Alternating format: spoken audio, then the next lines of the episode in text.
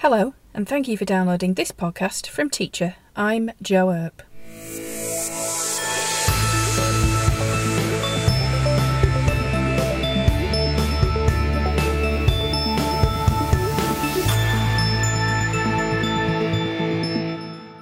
Moving to a new school is an important time in any child's life.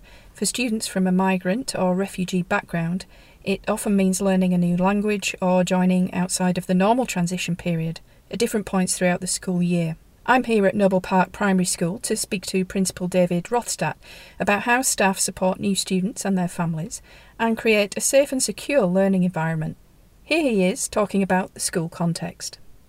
So we're in um, the southeastern suburbs of Melbourne, in the city of Greater Dandenong, which is um, considered one of the most disadvantaged local government areas in Australia, and uh, has students in the, the local government area from I think in excess of 100 different nationalities. Mm-hmm. Our school reflects that in that we've got more than 40 nationalities represented, which then constitutes more than um, 46, 47 language groups at last at last count.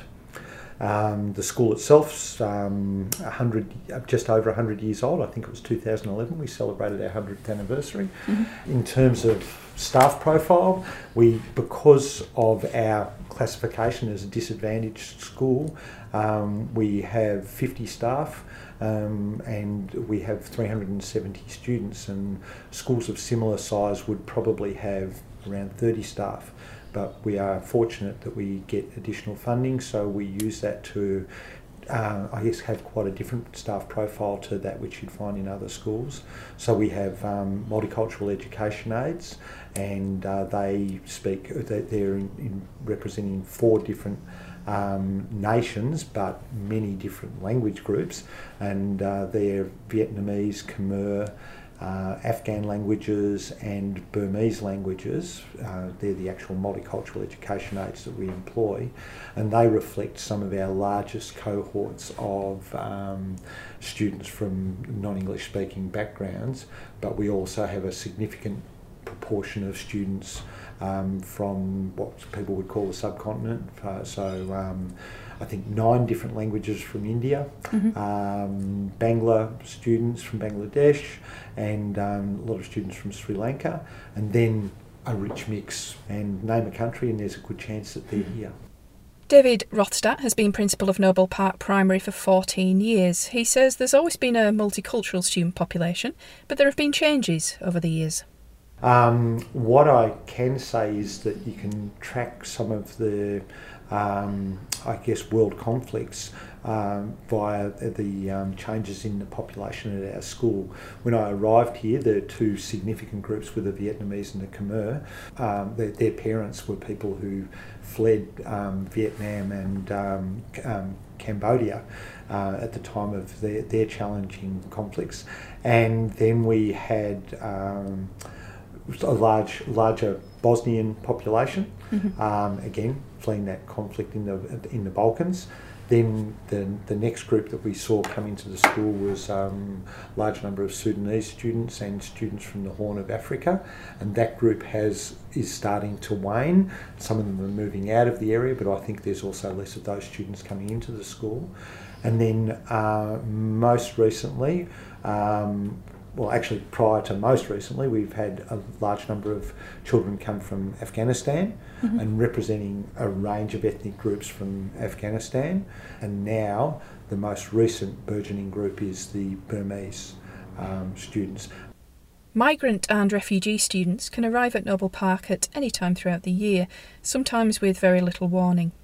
I asked David what the priorities are when it comes to supporting students and their families the first thing we do is uh, people will come to a mainstream school because they're not aware of their rights to have access to the, the language uh, school.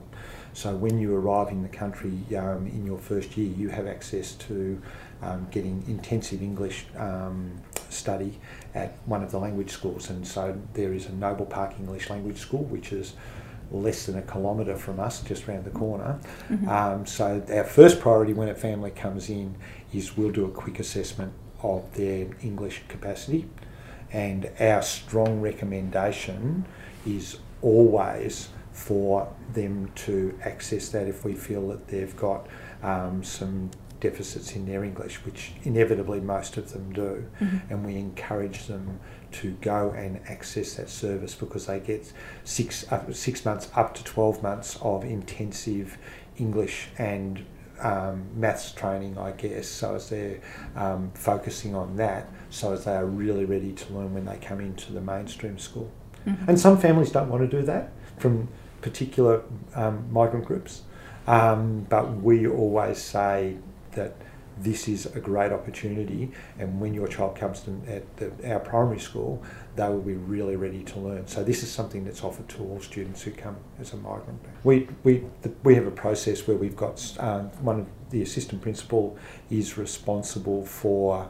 Uh, that initial transition enrolment. So there's an enrolment interview conducted with the new family and student, and um, um, often using an interpreter, whether that be one of our our interpreters who actually works for the school, Mhm. or we access uh, the uh, interpreter service. Noble Park also adopts a different approach to most schools for placing students. Here, David explains it's about relationships. The way we place students in the school is probably different to what most schools do, because we have learning houses um, and um, their open plan. What we nominally do is we put each new child into a room, and often the room that the team leader in that area uh, has. And because of the way we operate, it's very fluid in terms of students moving around during during learning times. It's rare that in that first week we would place that child in a homeroom. What we do is we observe where they are feeling most comfortable, with whom they might make some initial friendships or relationships, and uh, then based on numbers and the dynamics that we see with these students and the advice we get from the language school, we then place the child. So it's a slightly different way of operating, and it means it takes a little bit more time. You know that you know you, on one level the child doesn't have doesn't have a home, but what we are trying to ensure is that the child has the right home in Mhm. terms of the teacher. That you know, sometimes they gravitate to the teacher, sometimes they gravitate to some and, and some other students who might share their language, or they just might share a good relationship. Um, and you know, I've seen it before where I spoke to, actually I spoke to um, two of our girls the other day who have now been at the school since the beginning of term two, and um, they finished up in the same homeroom. And one of them is from an ethnic Chinese background, and the other girl is um, from Afghanistan. But they knew one another at the language school. They had a Mhm. relationship, and that's what they they were comfortable with, and they gravitated to one another. So it's not broken. Why would you try and fix it? You know, Mhm. because you've got some artificial way of placing children. Because of the funding that we get, I'm able to employ additional EAL support staff. Mhm. And so, where you've got four home groups, uh, there will be an additional staff member to support the students who um, have non English speaking background, but also other students who might need some sort of learning support. So, not just those students, but they've got a general support role, and it tends to be around the non English speaking background students.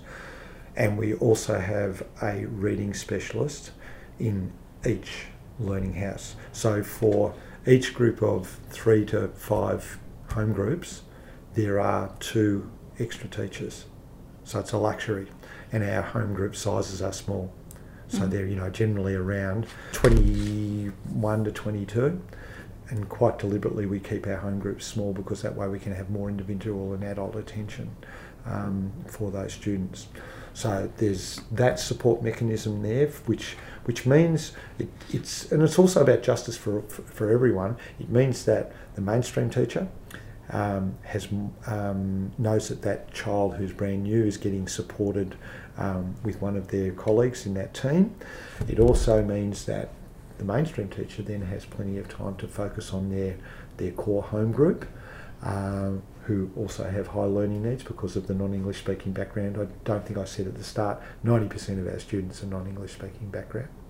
So it's about providing support for everyone and making workload manageable mm-hmm. and making effective teaching manageable mm-hmm. for those students. So that's one aspect, and another aspect of the support we provide. And one of the practices of our school, we, we go under the banner of relational learning.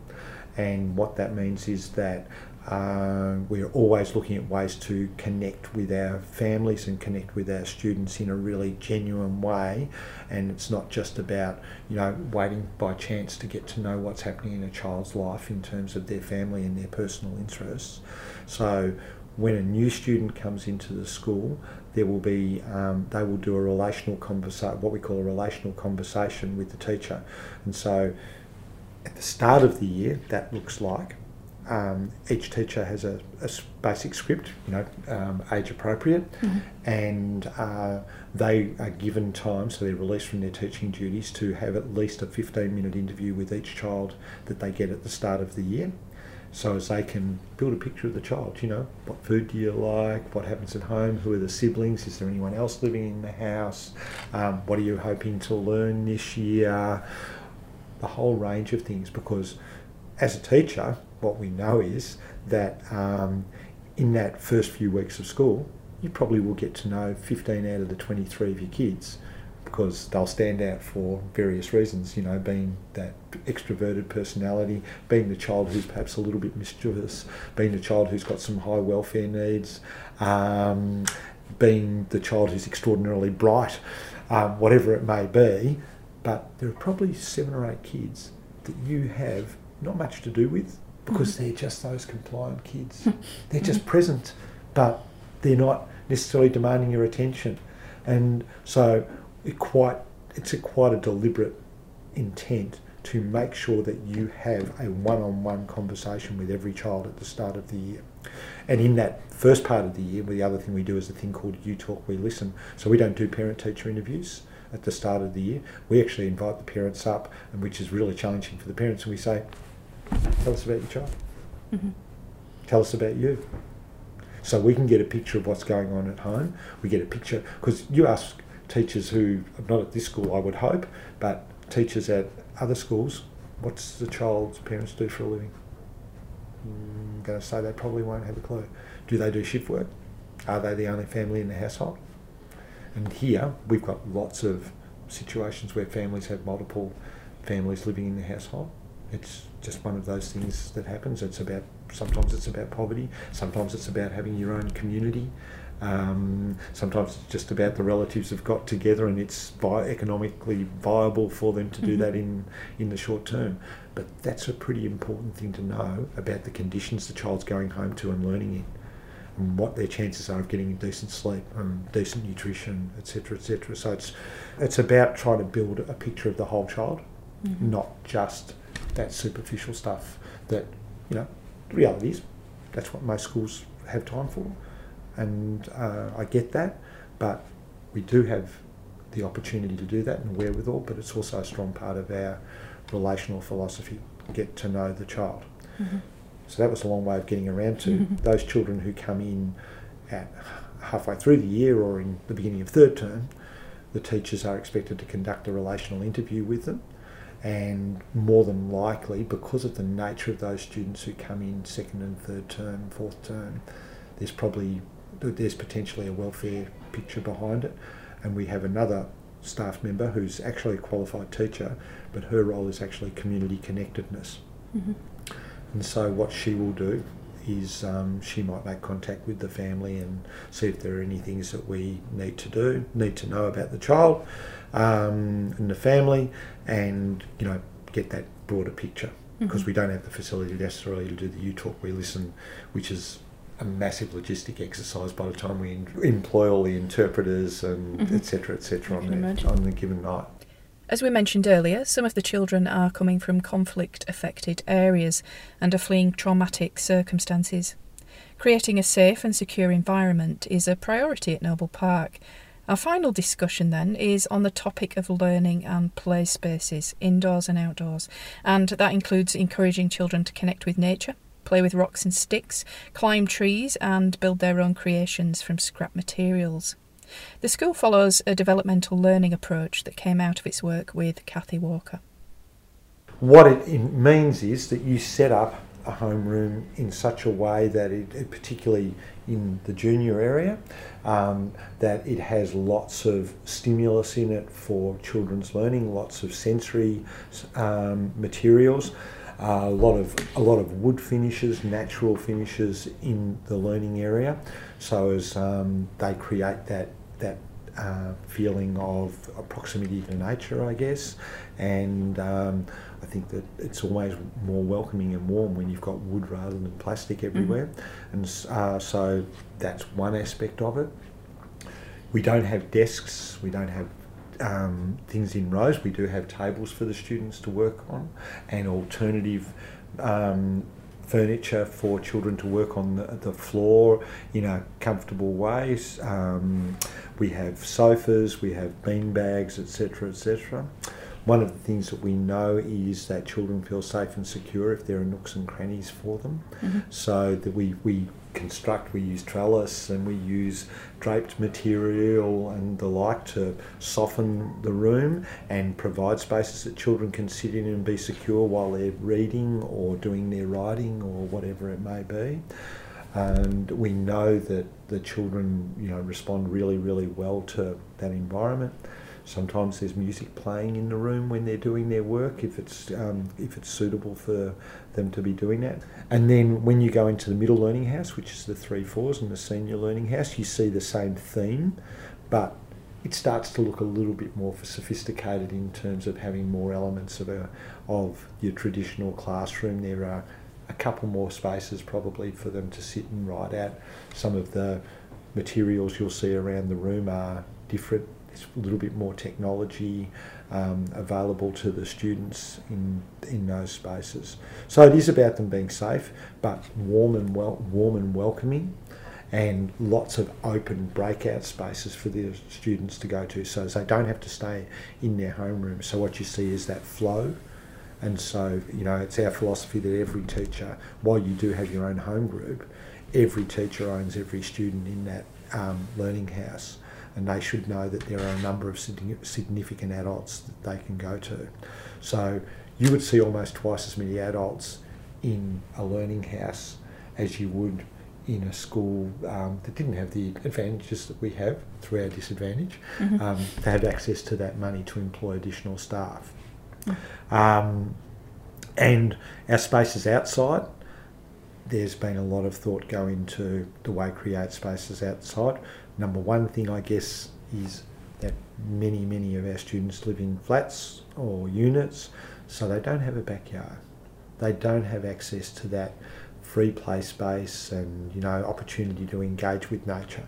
And you know, natural pedagogies are really, really important to us at Noble Park Primary School. So if you walk around our school, you'll see all the traditional offerings in terms of, you know, basketball courts and a space for the um, an open space for the kids to kick a soccer ball around and play um, chasey etc etc but I can assure you chasey's better here than in most places mm-hmm. because we don't have out of bounds areas um, we have um, a significant kitchen garden area where there are chooks also which are animals are fantastic pastoral um, devices.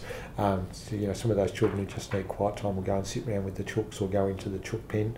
Um, we've got you know lots in, in, in that garden area. It's quite a tranquil place, so kids uh, will go there often just for quiet time. We have outdoor um, outdoor home rooms, outdoor classrooms, for want of better description, where we've put tables and so on, so teachers can go out and work outside. Then we've got um, something that was a massive enterprise for us. We've got a, a dry creek bed which again allows them to have that natural play, uh, which, which you see you know, they, it's like a translation of what they do in investigations in the morning.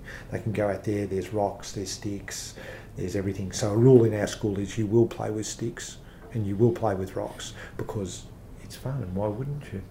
Um, and then we have one of the other things we've developed is a woodland, which is an, which is actually has deciduous trees because most of our trees are natives. So we wanted to give children that experience of the seasons.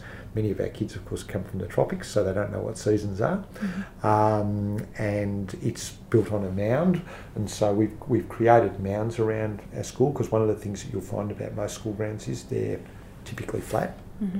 And so we've tried to change the profile of the school um, so it, it, looks that little bit different. So the woodland, I think, has 80 flaming red maples in it. Because of our engagement in play, we have a thing called a play pot. So it has a whole lot of industrial scrap in it, and that's open every day. And the children just pull all that, pull all of that out, and they can do imaginative play with that.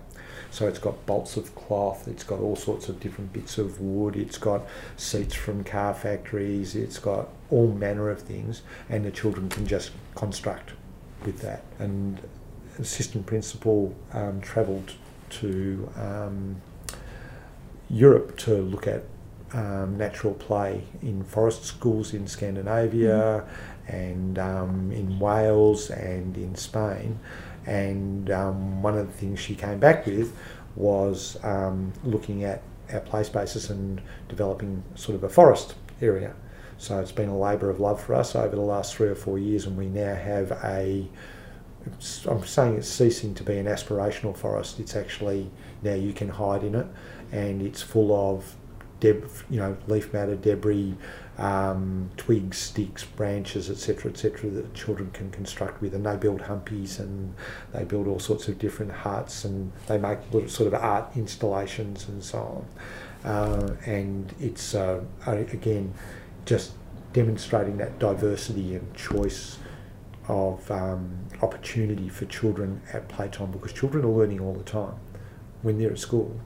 They're socialising and negotiating during their break times and so we characterise that those spaces as playful and diverse, and teachers are really excited because they don't do yard duty here, um, but they do really. they do play support because we wanted to flip that notion of yard duty implies walking around like a sergeant major with you and telling kids what not to do, but actually, if you're out there with the kids, it's your work. You should be supporting their play and, and helping them with it and engaging with them while they're playing. Because we allow children to use sticks and rocks and so on, you have to risk manage that stuff. And we and kids are allowed to climb trees here. Um, because there's no difference to the height they climb to in a tree than that what they climb on a playground equipment. Absolutely no difference. But people get really scared because they're in a tree. But if they're climbing on playground equipment, everyone's okay if they're up two and a half metres in the mm-hmm. air which is weird because if you fall, you're going to fall on metal. Whereas if you fall out of a tree, you're probably going to hit a couple of wooden branches and land on some relatively soft ground because we've managed that underneath. So the teachers are out there to support the risk management and say, you know, how are you going with that? If they're up in a tree, uh, I'm not so comfortable with how high you are in the tree. You want to make sure you come down. But the fact is, if a kid's up really high in the tree, it's because they know how to climb. Kids manage their own risk.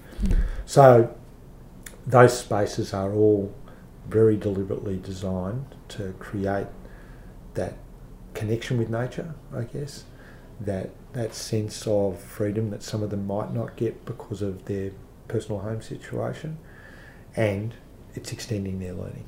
Mm-hmm. And I think those all those things contribute to our kids feeling safe. That's all for this episode. To keep listening or to download all of our podcasts for free, whether it's from our series on school improvement, behaviour management, global education, teaching methods, action research, or the research files, just visit acer.ac forward slash teacher iTunes or soundcloud.com forward slash teacher hyphen acer. The full transcript of this podcast is also available at teachermagazine.com.au. That's also where you'll find the latest articles, videos, and infographics for free.